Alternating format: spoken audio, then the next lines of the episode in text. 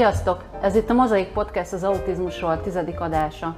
Rendhagyó módon ezúttal nem csak hanggal, hanem képpel is jelentkezünk.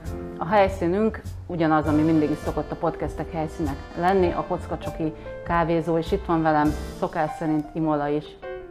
Sziasztok! Hogy vagy Imola a mai napon? Izgulunk egyébként, izgulunk, nem vagyunk profik, de jó lesz. Igen, hát nagyon izgulok. De hogy nagyon vártam ezt a mai adást, mert nem nagyon szoktam szeretni az arcomat mutatni, de addig-addig kampányolt mindenki, hogy ezt csináljuk most így, hogy oké. Okay. Ez a mai adás egy picit kötetlenebb lesz, mint amilyen lenni szokott. El szoktunk mondani, hogy nagyon-nagyon készülünk az adásokra, és nagyon megírjuk őket előre. Na, ez a mai ez nem ilyen.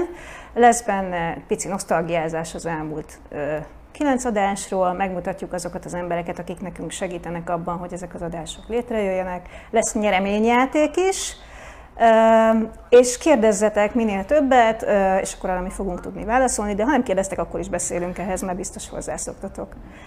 Jó, akkor én elsőként el is mondanám a nyereményjátékunknak a menetét.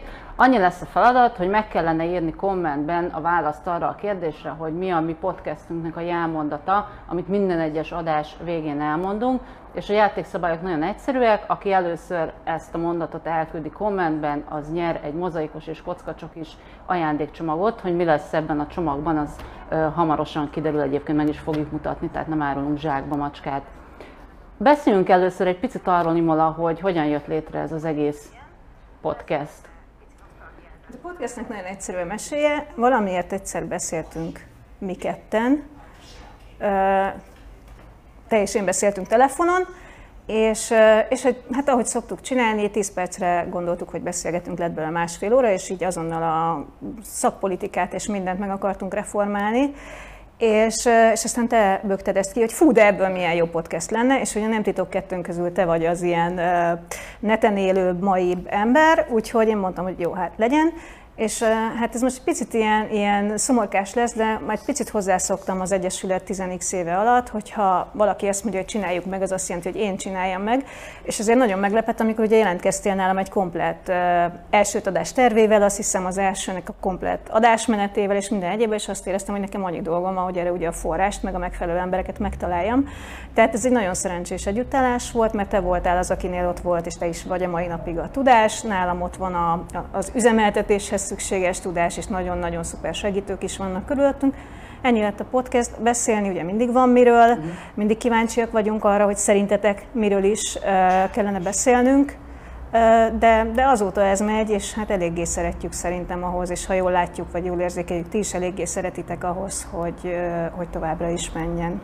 Igen, ott tartottál az előbb, hogy nem szerettünk volna ilyen csúcsulygatós, felülről lefelő, felé beszélgetős, észosztós, kommunálisan sírós ízét létrehozni, hanem ami olyasmit szerettünk volna, ami egyenrangú félként, felnőtt emberként kezeli a szülőket. És ugye ez tök vicces, mert hogy ez a mi viszonyulásunk a saját ö, élethelyzetünkhöz, és nyilván ezért gondolkodunk így, mert van egy csomó ember, aki szeret ezen sírdogálni, meg nem tudom, mindenféle ilyen furcsa körökbe tömörülni. Nyilván nekik nem fog ízleni az, ahogy mi gondolkodunk, de mi ezt szeretjük, és a visszajelzések alapján egészen sokan szeretik rajtunk kívül ezt a fajta gondolkodást, ami arról szól, hogy felnőttként beszélgetünk. Ha az Egyesület céljaihoz szeretném egy picit hozzáhúzni, mert ugye az egésznek az alapja a szép nevű Mozaik Közhasznú Egyesület az autizmussal élő emberekért, akkor ugye megint csak az a cél, hogy informáljunk, hogy információt adjunk át, edukáljunk, egy világnézetet adjunk, hogy a szülőket abban erősítsük, hogy nem ők a hibásak, hogy ö, együtt összefogva akár hatalmunk is lehet, akár komoly változásokat is elérhetünk, hogy ne egyedül próbáljunk Don Quijoték lenni.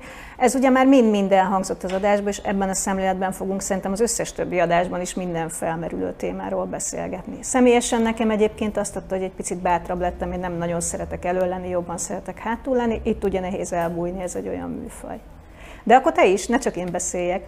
Ö, igen, én tulajdonképpen egyrészt azt már elmondtam, hogy mit szerettem volna elérni, vagy egy új fajta hangon beszélni. Ugye bennem van egy ilyen, hát valószínűleg tanács lennék, ha nem lenne bennem valamilyen exhibicionizmus és, és igény arra, hogy mondjak a világnak valamit, és ami még nagyon fontos, hogy én azért is nagyon szeretem ezt csinálni, mert hogy saját magamat is szembesítem mindig azokkal a témákkal, amik, amikről beszélünk, és a saját fejemben is alakulnak az ezzel kapcsolatos gondolatok. Tehát, tehát ez a haszna is megvan, hogy, hogy én magam, tehát bennem is tisztulnak le az ezzel kapcsolatos gondolatok. Öm, igen, na.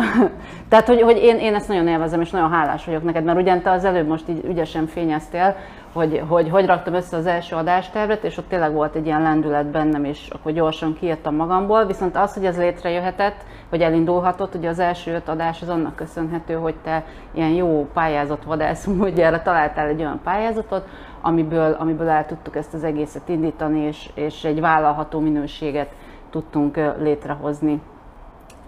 Jó, beszéljünk egy picit a helyszínről, ugye a Kocka Csoki Kávézóban vagyunk. Te is dolgoztál itt, mesélj erről egy pár szót, hogy milyen élményeket szereztél. Hű, vegyes élményeket szereztem. Én nagyon-nagyon szerettem itt dolgozni, mert ezt tudjuk, hogy autista gyereket nevelő szülőként azért a munkaerőpiacon nem feltétlenül mi vagyunk a legelőnyösebb helyzetben, mert sokszor van a gyerekkel baj, mert sokszor jövünk úgy dolgozni, hogy fáradtabbak vagyunk, mint a, a nem autista gyereket nevelő munkavállalók. Itt a Kockában sose volt probléma, illetve hát azt se titok, hogy a Kocka alapítóival én már egy elég régóta tartó baráti kapcsolatot ápolok. Úgyhogy nekem itt nagyon jó volt, nagyon sajnálom, hogy a Covid elvitte az állásomat itt, de még mindig ezer szárral kötődöm ide, és azt remélem, hogy ez így is marad. De szerintem van ennél avatottabb ember is, aki beszélhet a kockáról, jelesül Dénes Ákos, úgyhogy Ákos, légy szíves, te mondd el, hogy mi a Kocka Csoki, és miért szeretjük, és miért fontos. Szia Ákos, ugye mi már nagyon régóta ismerjük egymást, annak idején a korai fejlesztőben egy csoportban jártak a gyerekeink, és érdekes módon, ez nem tudom tizenhány éve volt, de akkor te még egy optikus voltál. Mesélj egy pár szót arról a nézőknek, hogy hogyan lettél te optikusból csokoládémester. Sziósi, sziasztok! Hát, csokimester, hobbinak indult, uh, aztán hát ugye minden növekszik, alakul, fejlődik. Ugye a hobbiból lett egy, egy, egy új szakma, egy csokoládékészítő műhely, és később pedig ez a hely, ami a, a Kockapont közösségi tér, ahol csoki készítésen kívül kávékat is készítünk, ugye, hogy Imó fel tudjon ébredni reggel, amikor úgy alakul, illetve mi itt ugye programokat, rendezvényeket, képzéseket tartunk autista fiataloknak, komplex foglalkoztatást előkészítő programot üzemeltetünk, tartunk fent. Pályorientációs programunk, gyakornoki programunk, szabadidős programjaink vannak, ezek mind autista fiataloknak szólnak, és emellett ugye a csokikészítés, kávézó és mindenféle szabadidős tevékenységet próbálunk létrehozni, üzemeltetni, és hát olyan rendkívül jó rendezvényeknek vagy eseményeknek helyszínt adni, mint például ez a mai tizedik alkalom is, ahol a Mozaiknak a podcast felvétele zajlik, most ugye képpel is, és ugye ez reméljük, hogy fog folytatódni még a következő ötven, hatvan, hetven alkalommal is, úgyhogy maradjatok majd mindig velünk, hallgassátok. Figyeljétek, ma lányok nagyon jó dolgokat tudnak összehozni, mondani, van tartalma tényleg ezeknek a dolgoknak. És hát ugye a csoki, meg a kávé, ami összeköt minket az autizmuson kívül. Jó, és apropó csoki, rád vár az a feladat, hogy bemutasd, hogy mit lehet nyerni ezen a tizedik jubileumi adáson, hogy milyen termékeket tettünk bele a... Ott a szatyorkába, ja, ugye, aminek van. Csak így, hogy a részletek is meglegyenek, kék a füle, mert ugye tudjátok, hogy a kék az, az hogy vonatkozik. Van benne egy kis csokoládé válogatás, ebbe normális fahéjas csokoládé van, az kifejezetten gyerekeknek, felnőtteknek egy sós karamellás tejcsokoládé, érkezik a karácsony, pálcikás csokoládé, fehér tej, szintén karácsonyi mintával, és egy limitált kiadású, rendkívül exkluzív bögre, amire speciál nekem is fáj a fogam, lehet, hogy én is beszállok a, a, a játékban, mert nekem is volt egy ilyen, csak azt sikerült ügyesen összetörnöm, tehát ezzel a kis különleges bögrével ö, készül össze ez a pakkocska, amit meg fog tudni valaki nyerni, és eljutatjuk hozzá. Jó, köszönöm szépen. Kérlek, Imola, hogy mondd el még egyszer a játékkérdést, hogy hogyan lehet ezeket a finom csokikat megnyerni. Uh, szívesen elmondom, de már megvan a nyertes. Ó! Oh. Tehát olyan tempóban ö, kaptuk meg a helyes választ, hogy ö, ugye a kérés az volt, hogy a A, moz, a podcastnek a, a szlogenjét írjátok be, és aki legelsőnek beírja a kommentbe, ő Anna Im néven szerepel itt a chatben, az megkapja a csomagot. Egyeztetünk majd külön, hogy hogyan jut el hozzá igen, ez a csomag, majd nekünk, uh, de hogy ő az, aki megnyerte. Ezzel együtt nem tudom, hányan írtátok be még helyesen, és mindenkinek hálás vagyok, aki, aki beírta, mert hát ebből kiderül, hogy ő hallgat minket, uh, de már el is kelt a csomag, úgyhogy... Uh, Jó, ennek nagyon örülök, és ez egy jó alkalom, hogy a műsor során először hívjuk fel a figyelmet arra a lehetőségre, hogy támogassátok Mozaik Egyesületet. Ugye van most már Patreon oldalunk, ott lehet minket támogatni, és minél több támogatásunk lesz, annál több csokit tudunk kisorsolni majd, mert ugye szívesen adnánk még több embernek is, de most hirtelen ennyit tudtunk összekapni, de örülök, hogy megvan a nyertesünk. Nem tudom, kérdés érkezettem el, te figyelted, Imola, hogy... Én figyelem, Isten igazából olyan strikt kérdéseket nem kapunk, csak kedvességet, de azt ijesztő mennyiségben, és marha jó így karácsony előtt. Én beszélnék még egy picit arról, hogy ki segít nekünk, mert oké, okay, Ákos segít nekünk azzal, hogy helyet ad a Kocka Mozaik Podcastnek, és mi ezt imádjuk, de van nekünk egy, egy csendes társunk, ő Ákos Péter János, aki... Igen, aki éppen most...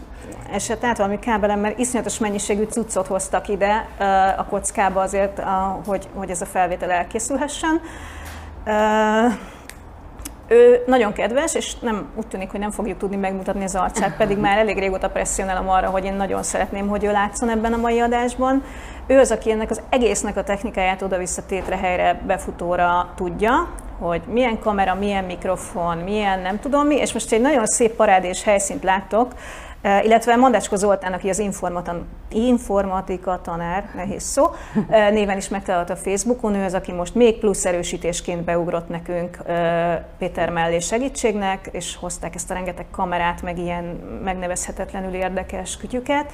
De hogy szóval most egy nagyon szép környezetet láttok, itt lent ilyen karácsonyfa, meg nem tudom mi van körülöttem, de egyébként úgy szoktunk kinézni, hogy fölmegyünk az emeletre az oktatóba, ott leülünk a kanapéra, Péter körbe rak minket matracokkal, állványokkal, egyebekkel, utána bekábelez úgy, hogy meg se tudunk mozdulni, szóval komolyabb szívműtétekhez szokták az embereket így, és akkor elindul az adás, Orsi addigra megírja mindig az adásmenetet, van egy többször szóban már emlegetett táblánk, amire én fölskribálom mániásan, hogy miről szeretnénk beszélni, az most nincs itt, mert Péter úgy fogalmazott, hogy képi elemként nem lenne túl előnyös, ha jól emlékszem, tehát nem hoztuk le a táblát.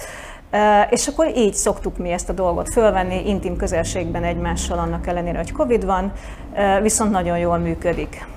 Az Olikám kapott egy sziát Simó Pétertől. Uh, úgyhogy ez a, ez a podnak a készülése, ők azok az emberek, akik segítenek nekünk abban, hogy elkészülhessen, és ugye ti meg mind azzal segítetek, hogy hallgatjátok, és támogat, tehát megtámogattok minket abban, hogy erre a dologra tulajdonképpen szükség van. Jó, és továbbra is biztatnék mindenkit arra, hogy kérdezzetek, kérdezzetek, kérdezzetek, minden, amit maga akartál kérdezni az autizmusról, de eddig nem volt rá alkalmad, vagy nem merted, de addig is, amíg nem érkeznek kérdések ezen szám, addig ugye készültünk erre az esetőségre is, hogy nem lesz kérdés, és az a jó, hogy mindig kimarad valami az adásokból, amit, amit szerettünk volna elmondani, és akkor most ilyesmi fog előkerülni, tehát van-e valami Imola, ami... esetleg kimaradt az adásokból, hogy amiről most szívesen beszélnél, eddig nem került elő? Uh, Isten igazából.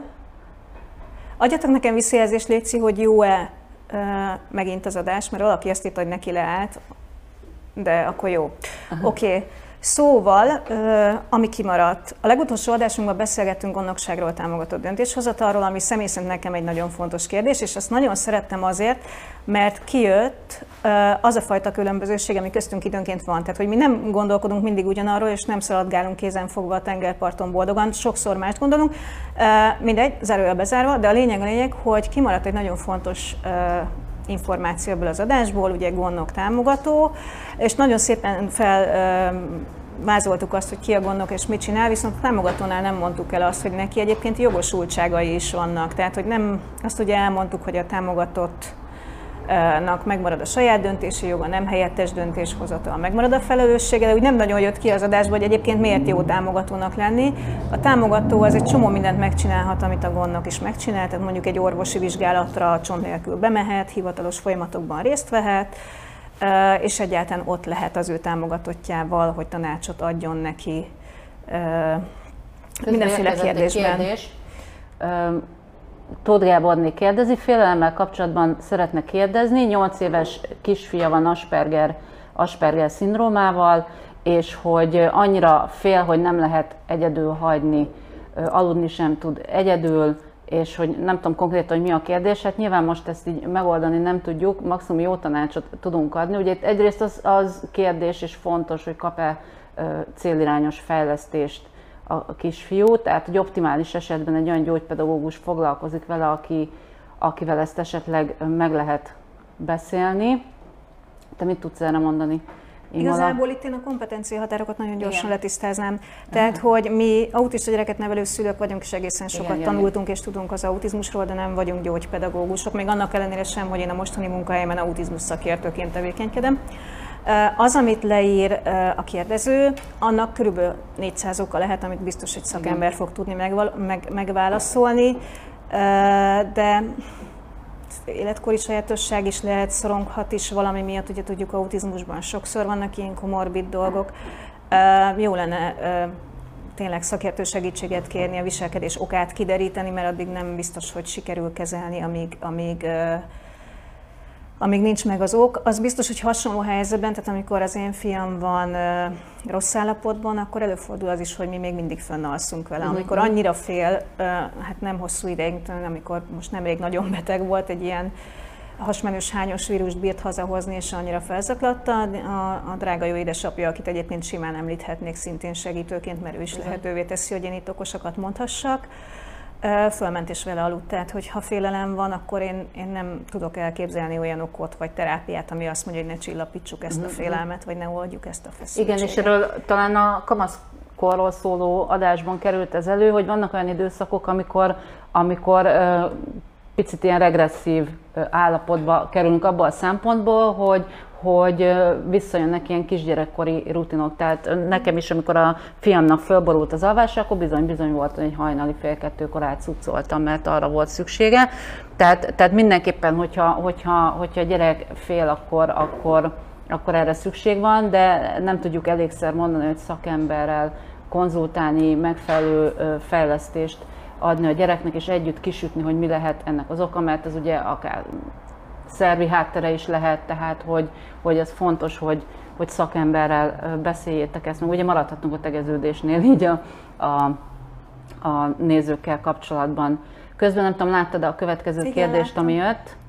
Az ugye arról szól, hogy szenzorosság és autizmus, és ugye ez a szenzorosság, ez a szenzoros alul vagy túlműködést jelöli. Érdekes, hogy így a, a, a szokásos beszédben az alulműködésről nem annyira szoktunk mm. beszélni, mint a túlműködésről, mert ugye a túlműködés az, amikor valakinek valamelyik érzékszerve fokozottan jól működik, vagy extrém módon erősen működik, és mondjuk a szagokra, ízekre, hangok, hangok, hangokra nagyon sokszor érzékeny. És ugye vannak erre mindenféle lehetőségek, hogy ezeket a srácokat védjük. Én ismertem például egy kisfiút, aki ilyen narancssárga napszemüvegben járt, mert neki valamiért a látását kellett ilyen módon, hát nem is tompítani, de, de ebben segíteni. Ugye nagyon sok kiskölyök kapja a fejére a kezét egészen mm-hmm. uh, pici kora óta, és ők füleseket szoktak hordani. Nekem az alulműködés is nagyon izgalmas, mert megint csak saját példát hozok, hogy szoktuk. Az én fiam például megeszik gyakorlatilag bármit, aminek íze van. Mm-hmm. Erős íze van, tehát három évesen a szart elapasztáltatok busból, úristen. Mm-hmm. Szóval erre is érdekes, érdemes figyelni, hogy ezt kell-e külön diagnosztikai kritériumként kezelni, vagy nem. Arról szerintem most nagyon sok vita van, hogy még hányféle diagnózist fogunk felhúzni azokra a gyerekekre, akiknek igazából nem tudjuk kimutatni az eltéréseit, mert ugye tudjuk, egy csomó olyan másfajta működés van, aminek nem látjuk az okát. Uh-huh. Valószínűleg egyszer majd a kutatók rájönnek, és nagyon fognak örülni annak, hogy tudják, hogy mi az oka az autizmusnak, az á dé há dé-nek, a diszeknek, a szenzorosságnak, a nem tudom minek. Ugye szerintem akkor érdemes új diagnosztikai kritériumot létrehozni, hogyha azzal segítjük az érintettet abba, hogy fejlesztésekhez jusson, mentességekhez jusson, segítségekhez jusson. Most csak azért, hogy legyen még egy kategóriánk, meg még egy bé en ó-nk, meg a, a, hogy hívják most, Pedagógiai és Szakszolgálat Szakértői Bizottsága még egyfajta tünetegyüttes leírhasson, nem tudom, hogy fontos-e.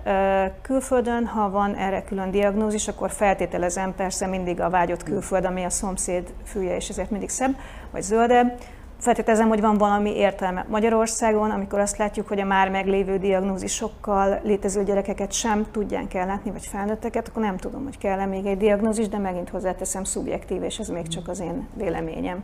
Én egyébként nem hallottam egészen nem sokkal ezelőttig erről, hogy külön szenzorosság, nem pár hónapja beszéltem egy ismerősömmel, akinek kis óvodáskorú gyereke van, és tőle hallottam azt, hogy, hogy először úgymond csak szenzorosságot diagnosztizáltak nála, és akkor utána az óvónők további vizsgálatot javasoltak, és akkor lett végül is autizmus diagnózis a, a kisgyereknek. Én sem nagyon értem, hogy, hogy ez milyen funkciót szolgál ez a, ez a diagnózis, ha csak nem egyfajta ilyen, nem tudom, figyelmeztetőjel, hogy az autizmus esetleg szóba kerülhet, de valóban ezeknek akkor van értelme, ezeknek a diagnózisoknak, hogyha terápia ö, is kapcsolódik hozzá, vagy tehát, hogyha a szülőket ö, segíteni tudják ezzel kapcsolatban, vagy igen, tehát, hogy utána követi valamiféle célirányos ö, megsegítés.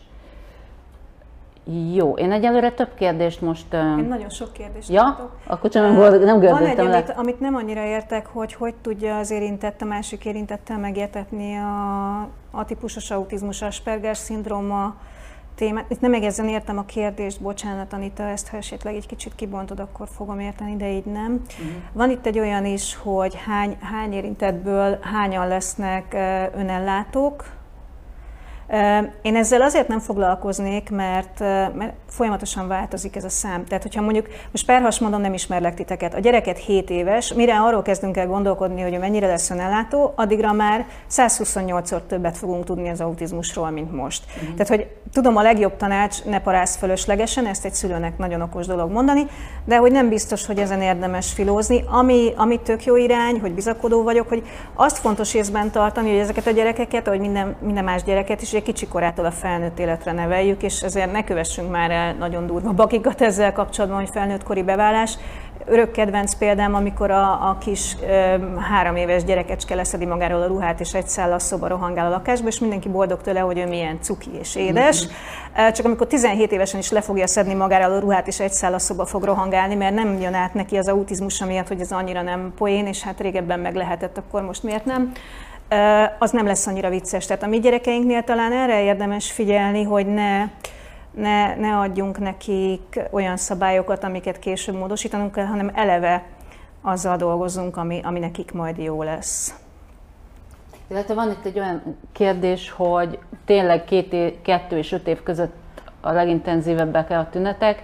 Hát nekem erre a rövid válaszom az, hogy nem. Hogyha a saját fiamat nézem, akkor neki sokkal látványosabb most az autizmusa, mint volt három-négy éves korában, de nem, nem is biztos, hogy érdemes ilyen statisztikákat túlságosan szem előtt tartani. És tudom, hogy nagyon rossz ezt hallani, de hogy, de hogy nem lehet egy csomó mindent bejósolni kisgyereknél. Tehát, hogy nyilván, amikor az ember kap egy diagnózist, ugye erről egy külön adásunk is volt a diagnózis feldolgozásáról, ott is elmondtuk, hogy nyilván az egy sok, és akkor szeretne az ember valami megnyugtató dolgot hallani a jövővel kapcsolatban, de sajnos a legtöbb dolog az nem, nem bejósolható, tehát csak, megint csak azt tudjuk mondani, hogy a diagnózis birtokában minél előbb célirányos fejlesztést biztosítsunk a gyereknek, mert nem tudjuk, hogy meddig fog fejlődni, nem tudjuk, hogy milyen lesz nagyobb korában, de az száz százalékosan biztos, hogy több mindenre lesz képes, hogyha fejlesztést kap, mint ha nem. Illetve ezt a kettő-öt évest, ezt én is olvastam, uh-huh. és nekem is mondták még, amikor a Peti volt ennyi idős, Aha. mert ő akkor nagyon meg, szóval nem aludt, orjöngött, uh-huh. amit el tudtok képzelni, mindent mutatott, ami, ami rémésztő és amit nem szeretnénk látni, mi sem aludtunk ebből kifőleg természetesen. Tehát, hogy valóban benn van a fejekben, de hogy hol a forrás, tehát ilyenkor én mindig szeretném mm. látni azt a, azt a kutatást, azokat az eredményeket, amik alapján azt mondjuk, hogy... De hogy én inkább ezt úgy bontanám, hogy minden autista emberke életében vannak hullámvölgyek, mm, és egy csomóról tudjuk, hogy lesznek. Lehet, hogy ez a kettő-öt éves kor egyébként egy olyan, meg én már nagyon régen tanultam ilyen gyermekek fejlődését a főiskolán, és nem is nagyon maradt meg. Lehet, hogy életkori része is van ennek a dolognak, és arra alapozzák azok, akik ezt mondják, szakemberektől is hallottam, tehát ez nem csak ilyen, azt mondta a Facebookon, a másik mm. anyuka szinten mm. volt meg ez az információ. Uh, inkább azt érdemes tudni, hogy, hogy mindig lesznek hullámvölgyek, és hogy eddig nekem minden tapasztalásom azt mutatta, hogy, hogy azokból azért ki szoktunk jönni. Ugye uh-huh. most nemrégiben volt egy kamaszkorosodás, az sem véletlen, tehát az egyik bejósolható hullámvölgy, ez a kamaszkor, de hogy, hogy azért ezek a srácok, ezt sose felejtsük el, ők fejlődnek. Tehát a maguk ütemében, a maguk módján, de fejlődnek, úgyhogy akármennyire eltépik az idegrendszerünket, azért előbb-utóbb lesz, lesz valami pihenés ezekből a nagyon nehéz időszakokból. Igen. Én most...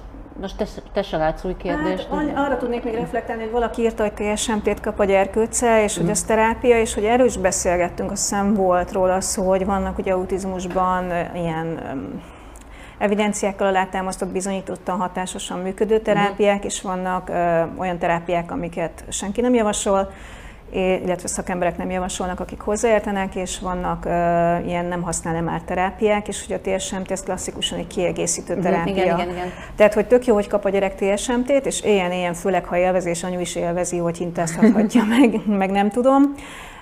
De hogy fontos tudni, hogy azért a té es em té az nem autizmus terápia, tehát hogy nem egyértelműen autizmusra kialakított terápia. Jó, akkor még nem érkezik további kérdés, ugye beszéljünk továbbra is olyasmiről, ami esetleg kimaradt az adásból, és te említetted, hogy szívesen beszélnél a gyógyítsuk le az autizmust, hogyan gyógyítsuk az autizmust, és hogy ez miért nem kerül elő nálunk a podcastben soha. Jó, igen, hogy igen, a videók alatt valaki nagyon agresszíven, és, és vállalom, én voltam az, aki kiírtottam az összes kommentjét, ami arra vonatkozott, hogy ő nem tudom, hét éves korig gyógyítja az autizmust, és hogy az autisták tulajdonképpen szeretnek autisták lenni, és a szülők imádják azt, mm. hogy nekik autista gyerekük van. Én bevallom, ritkán önti el az agyamat az, ami elöntötte, de a, szóval nem hiszem, hogy mi ezt nagyon szeretjük, ezt az életet, amiben élünk, bár megpróbálunk becsülettel helytállni benne. Az autizmus azt nem, talál, nem kitalálta se az autista ember, sem én. Lehet autista emberekkel arról beszélgetni, hogy ők szeretnek-e autisták lenni. Valóban azok az emberek, akik csúnya szóval élve magasan funkcionálnak, ők elmondják azt, hogy köszönjük szépen őket, ne gyógyítsa meg senki. Uh-huh. Ők ilyenek, és hogy ilyenek is akarnak maradni, inkább fogadja el őket a társadalom, ez tök rendben van, csak mondjuk az olyan srácok, mint a mi fiaink, akik, akiknél tényleg komoly problémát okoz az autizmus, egész biztos, hogy segítségre szorulnak. Tehát az ilyen jellegű kommenteket én továbbra is le fogom gyilkolni, mert nem tudok róla, hogy az autizmus gyógyítható lenne, már pedig ha gyógyítható lenne, az minimum egy Nobel-díj lenne annak, aki ezt kitalálta. Mm. Tehát, hogy, hogy kérem is, hogy aki ilyen, ilyen autizmus gyógyít, az, az ne is strapálja magát, az, hogy odaírja nekünk, mert, mm. mert teljesen fölösleges. Hogy a szülők mennyire imádják ezt az élethelyzetet, nyugodtan képzelje bárki, hogy mekkora élmény tizenhét éves srácot pelánkázni, az ő igényeit ellátni, milyen élmény az, hogy fogalmam nincs arról, hogy a gyerekem mit gondol, vagy mit érez, mit vegyek neki karácsonyra, mert nem tudja elmondani, mert a kommunikáció olyan szinten gátol, de hogy ne csak a saját nyavajgásom jöjjön, milyen élmény lehet egy extrém intelligens autista gyerek szülőjének lenni, akit kicsúfolnak a szociális hiányosságai miatt. Ezt szerintem a szülők olyan nagyon nem szeretik, uh-huh. maximum helytállnak a legjobb tudások szerint. Ez volt az egyik, amit így kaptunk, a másik pedig az volt, hogy adjunk még praktikus tanácsokat. Becsülettel igyekszünk praktikus tanácsokat adni, nyugodtan kérdezzetek, a YouTube-on minden adás fönt van, tudtok alá kommentelni, ha a témával kapcsolatban kifejezetten uh, strikt kérdésetek van, írjátok oda, igyekszünk válaszolni rá, talán így egy kicsit könnyebb lesz, de minden észrevételt nagyon-nagyon jó szívvel fogadunk, és akkor jött közbe egy olyan, hogy integráció. Igen. Ezt én így átdobom neked, hogy ne csak én beszéljek. Ö, igen, a, a, az integráció. Ez a kérdés konkrétan, hogy mi a véleményünk az integrációról. Tulajdonképpen szerintem erről nekem is, er, na, nekem erről is voltak éppen nagyon unalmas véleményem van, mert erről is azt gondolom, hogy mindig az adott ö, személyt, az adott gyereket, az adott fiatalt kell ö, szemlélni. Összességében én úgy gondolom, hogy nem is csak a... Itt majd egy picit tegyünk is rendet az integráció versus inklúzió kérdésben, ezt te jobban tudod, én csak a saját kis ö, fejemben élő képet tudom erről. Tehát ugyanúgy egy társadalmi szinten alapvető érdeke a társadalomnak a minél nagyobb ö, integráció, sőt inklúzió. De ugyanakkor azt is gondolom egy autista kamasz szülőjeként, hogy a mindenáron... Ö, akart, mindenáron kiharcolt integráció sem biztos, hogy a jó irány. Tehát, hogy legyen integráció azoknál a gyerekeknél, és azoknál az intézményeknél, ahol ez jól működhet. De szerintem ezt te jobban el, jobban el tudod mondani. Föl, szerintem kezdjük ezzel az integráció-inklúzió különbséggel. Ezt is kibontottuk ugye valamelyik adásban, mert hogy itt az a mese, hogy a, az integráció ez az ott lehet velem, az inkluzió, igen, az meg a befogadom. Tehát igen, elfogadom, befogadom módon tudom én ezt szavakkal megkülönböztetni. Uh, és iszonyatosan nagy a különbség, pedig ugye betűbe csak kettő.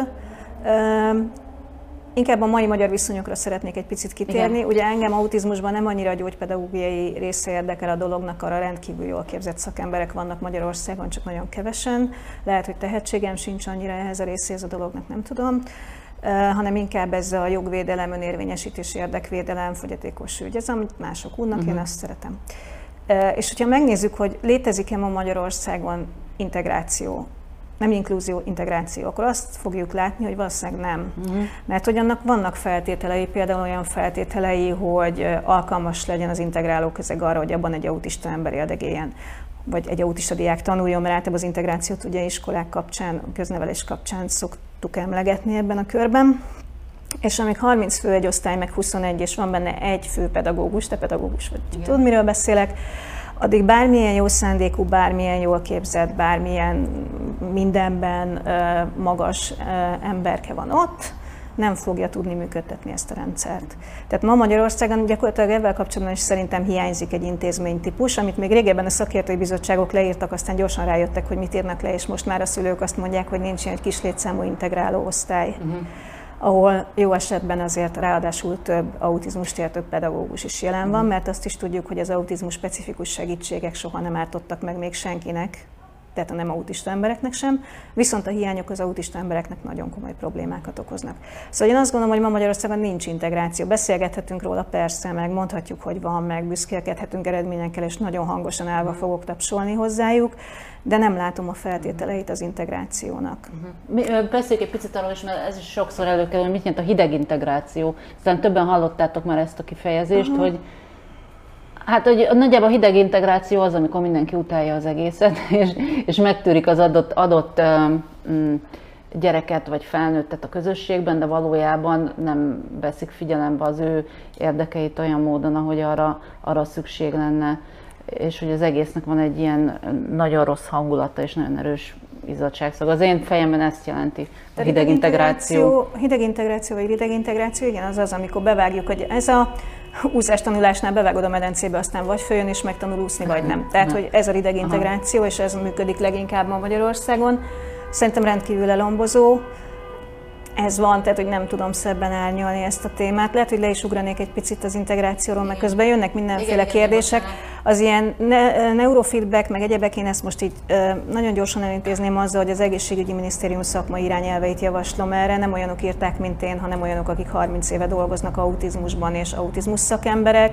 A neurofeedback az elég erősen vitatott, tíz éve még eleve az, arról volt szó, hogy nem. Ma már van, aki azt mondja, hogy lehet alkalmazni autistáknál, szenzorosságra terápiák, ugyanezt tökben, hogy próbálgatnak mindenfélét, de nem tudom, hogy aktuálisan mi a minisztériumi irányelveket én azért javaslom, mert azok nagyon, ugyanaz is egy ilyen jogszabályszerűség, de nagyon tisztán leírják, hogy a szakemberek, akik pszichológusok, pszichiáterek, gyógypedagógusok, ilyen-olyan kollégiumoknak a, a munkatársai, ők mit gondolnak erről, úgyhogy hadd ne az én véleményem mm. számítson, mert ez egy, ez egy szubjektív vélemény egy anyukától. Mm.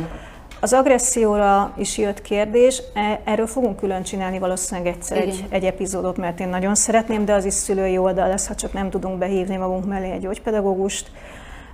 Az nem játék, tehát hogy ezt nem megbeszélni kell, meg egymás között elrendezni, hanem ott azért én biztos, hogy bevonnék segítőt, uh-huh. mert, mert az agressziónak egyrészt mindig van oka, másrészt olyasmi, ami nem elfogadható. Tehát, hogy nagyon sokszor beszéltünk erről, hogy ugye a többségi társadalom tegyen engedményeket az autista embereknek, és ez tök oké, hogy a kerekesszékeseknek és a látássérülteknek és az értelmileg akadályozottaknak is tegyen, de vannak bizonyos alapvető minimum normák, amiket az autista embereknek is be kell tartani, nyilván az agresszió az egy ez ilyen módon nem elfogadható uh-huh. valami.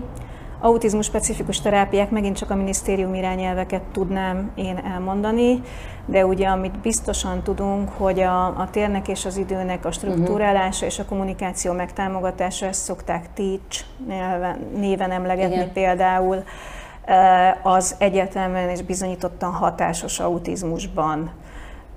Az, hogy hány fejlesztést kap meg, miért, meg hogy, annak érdekes lenne a hatásossága, tehát hogy, hogy mennyire hatásos és kitől kapja, mert ugye ez egyénre szabottan adunk autizmus terápiát, illetve hogy a heti egy, meg heti kettő, meg heti hány, szóval, hogy a gyerek nulla huszonnégyben autista.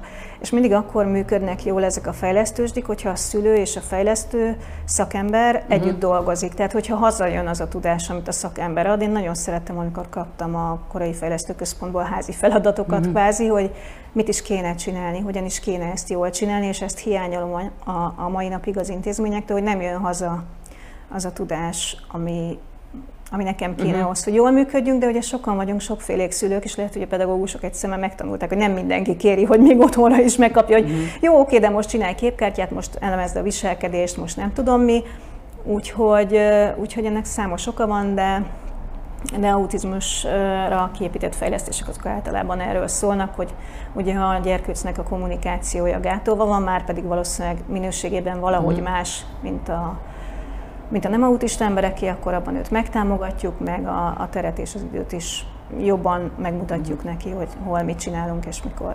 Igen, és ez természetesen nem úgy van, hogy van egy minimum, amit minden autistának meg kell kapnia, és hogyha abban nincsen ez, meg ez, meg ez, meg amaz, akkor, akkor az ott veszett fejszényele, hanem, hanem ahogyan te is mondtad, itt nem az a kérdés, hogy heti hány óra, meg, meg mit, hanem hogy, hogy olyan fejlesztésen vegyen részt a gyerek, ahonnan egyrészt hazahozza a tudást, vagy hazahozhatod a tudást, a másik pedig, hogy szerintem az a jó fejlesztő közeg, ami mindig a jövő felé nézve gondolkodik. Tehát ahol el lehet beszélgetni a gyógypedagógusokkal arról, hogy, hogy jó, akkor most óvodát kijárja a gyerek, akkor milyen iskolában gondolkodunk, akkor az iskoláskorú gyereknél, hogy hogyan alakul a jövő. Tehát ahol, ahol egy ilyen perspektíva felé, vagy valamiféle stratégiát kiépítve lehet előre gondolkodni, és ahol partnerként kezelik a szülőt.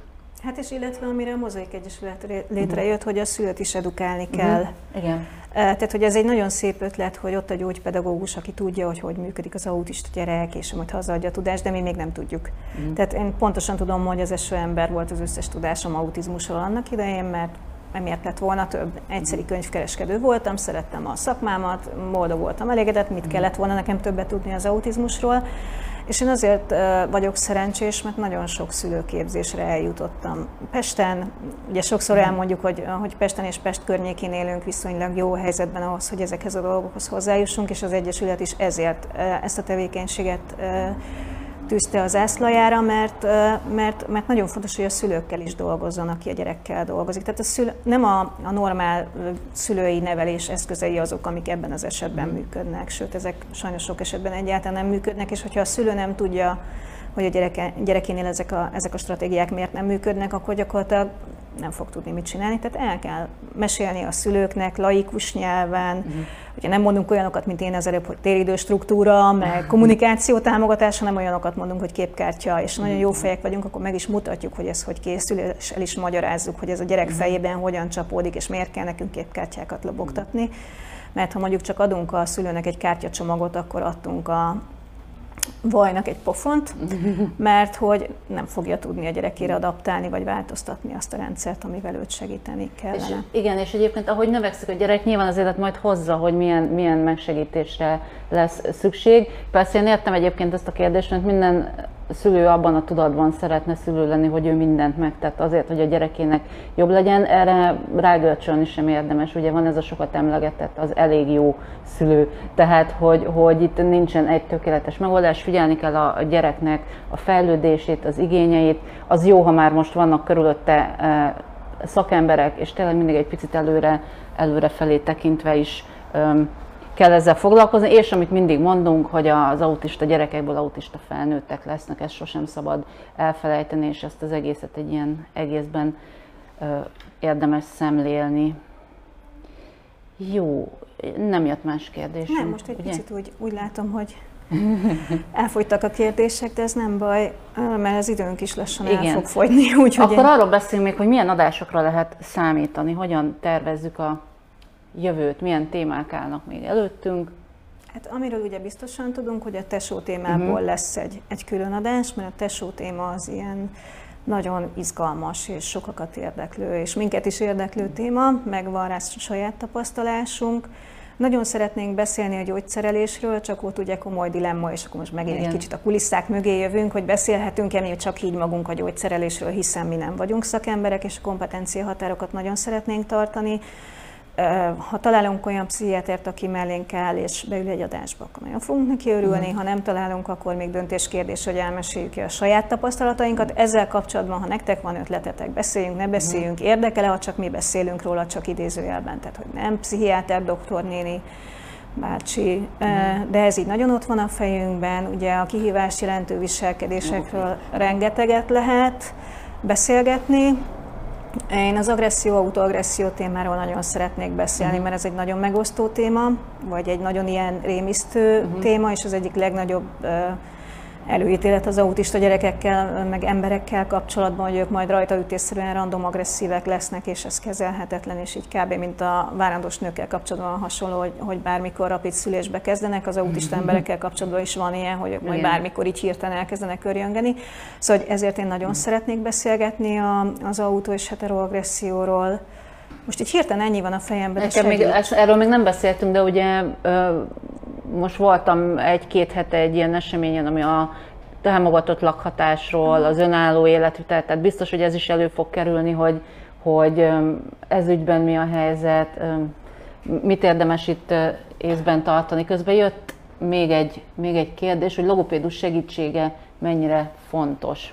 És ezt majd én válaszoljam meg?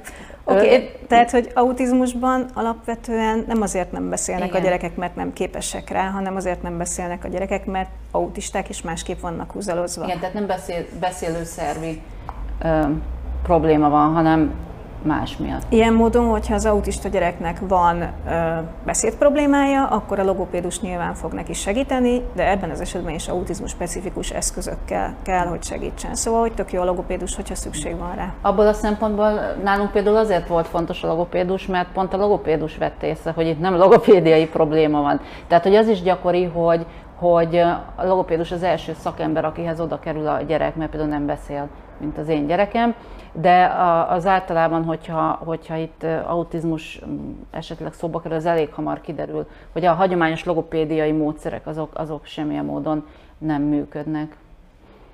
Jó, szóval azt tudom elképzelni, hogy ezek az ötletek ott vannak a fejünkben, és tényleg ez a támogatott lakhatás, támogatott életvitel, támogatott foglalkoztatás, ugye ahogy nőnek a gyerekeink, nekünk nagyon előtérbe kerül. Ezekről mind fogunk beszélni, vagy szeretnénk beszélni, hogyha titeket érdekel, de nekünk nagyon fontos, hogy titeket érdekeljen, mert igen. hogy mi tök jól el tudunk beszélgetni ketten, csak az nem kell Pétert idehívni, vagy ha idehívjuk, akkor iszunk vele valami finomat, de hogy nem kell ennyi dolgoznia vele. Szóval, hogy tökre érdekel a ti véleményetek is, és ezt úgy tudnám elképzelni, hogy megint kiteszünk egy szavazást, ugye a Facebookon már nem lehet úgy szavazni, hogy eddig lehetett, a, a hangulatjelekkel tudtok szavazni, oda föltesszük, hogy melyiket szeretnétek a legjobban hallani, és akkor amiről látjuk, hogy fú, ez most aztán tényleg olyan, hogy mindenkit érdekel, az lesz az első, de szerintem az első negyed évben, fél évben ezek a témák azért úgy várhatók. Uh-huh. Jó, itt írta még valaki, hogy ö, é, é, érdekli a gyógyszerezés téma, hát erről fogunk is beszélni, minden, minden érdekes, jó. Akkor szerintem lassan a adásidő végéhez is értünk. Mielőtt elköszönünk, mindenképp szeretnénk megköszönni, hogy itt voltatok velünk, és ismét felhívjuk a figyelmet arra, hogy támogathatjátok a Mozaik Podcast az autizmusról, a, illetve a Mozaik Egyesületet a Patreon oldalunkon keresztül, és hallgassatok minket folyamatosan.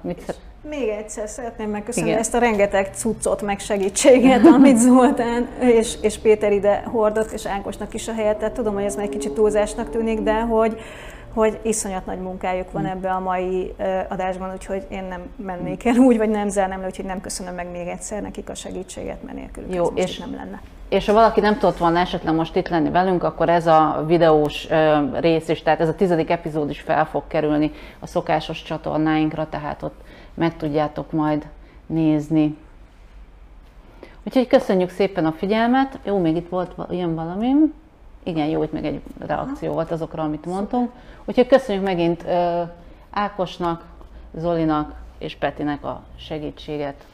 És nagyon örülünk, hogy velünk voltatok. És hát boldog karácsonyt! Ez egy karácsonyi külön kiadás. És boldog karácsonyt kívánunk mindenkinek, és kitartást. Sziasztok! Sziasztok!